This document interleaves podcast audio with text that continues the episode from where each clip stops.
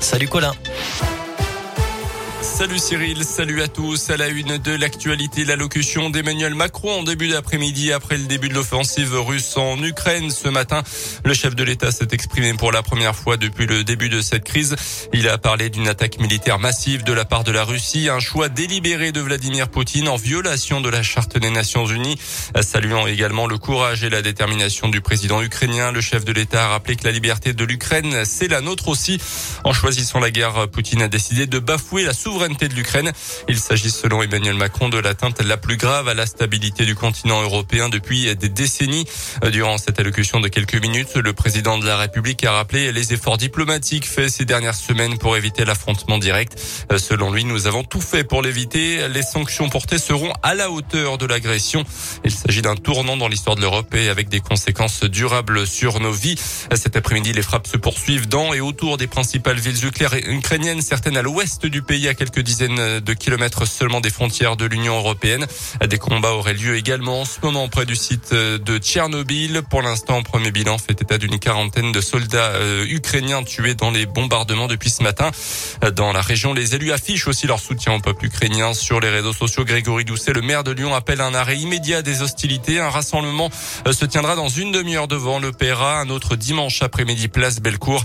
L'hôtel de ville de Lyon affichera les couleurs de l'Ukraine à partir de ce soir Euh, noter enfin que France Télévisions bouleverse ses programmes. France 2 a décidé de déprogrammer en urgence l'émission politique Élysée 2022 qui devait recevoir ce soir la candidate du Rassemblement national Marine Le Pen.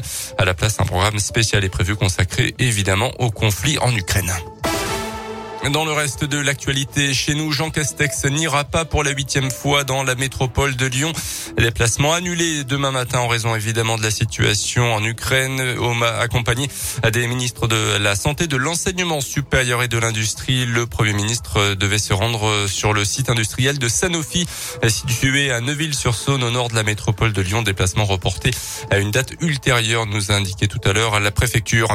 La jeune Mila quitte officiellement le réseau social Twitter. C'est ce qu'elle annonce sur son compte Instagram. Aujourd'hui, la jeune iséroise est au cœur de polémiques depuis plus de deux ans maintenant, après des propos virulents tenus sur Internet concernant l'islam.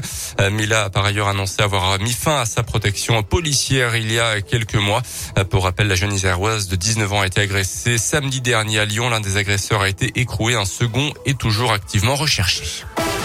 En rugby, a deux jours d'Écosse-France. Staff du 15 de France a dévoilé la compo de départ. Trois Lyonnais seront sur le banc coup d'envoi. Deba Bamba, Romain Taoufi Fenoua et Dylan Cretin. Les Bleus ont remporté les deux premiers matchs du tournoi destination contre l'Italie et l'Irlande. Merci.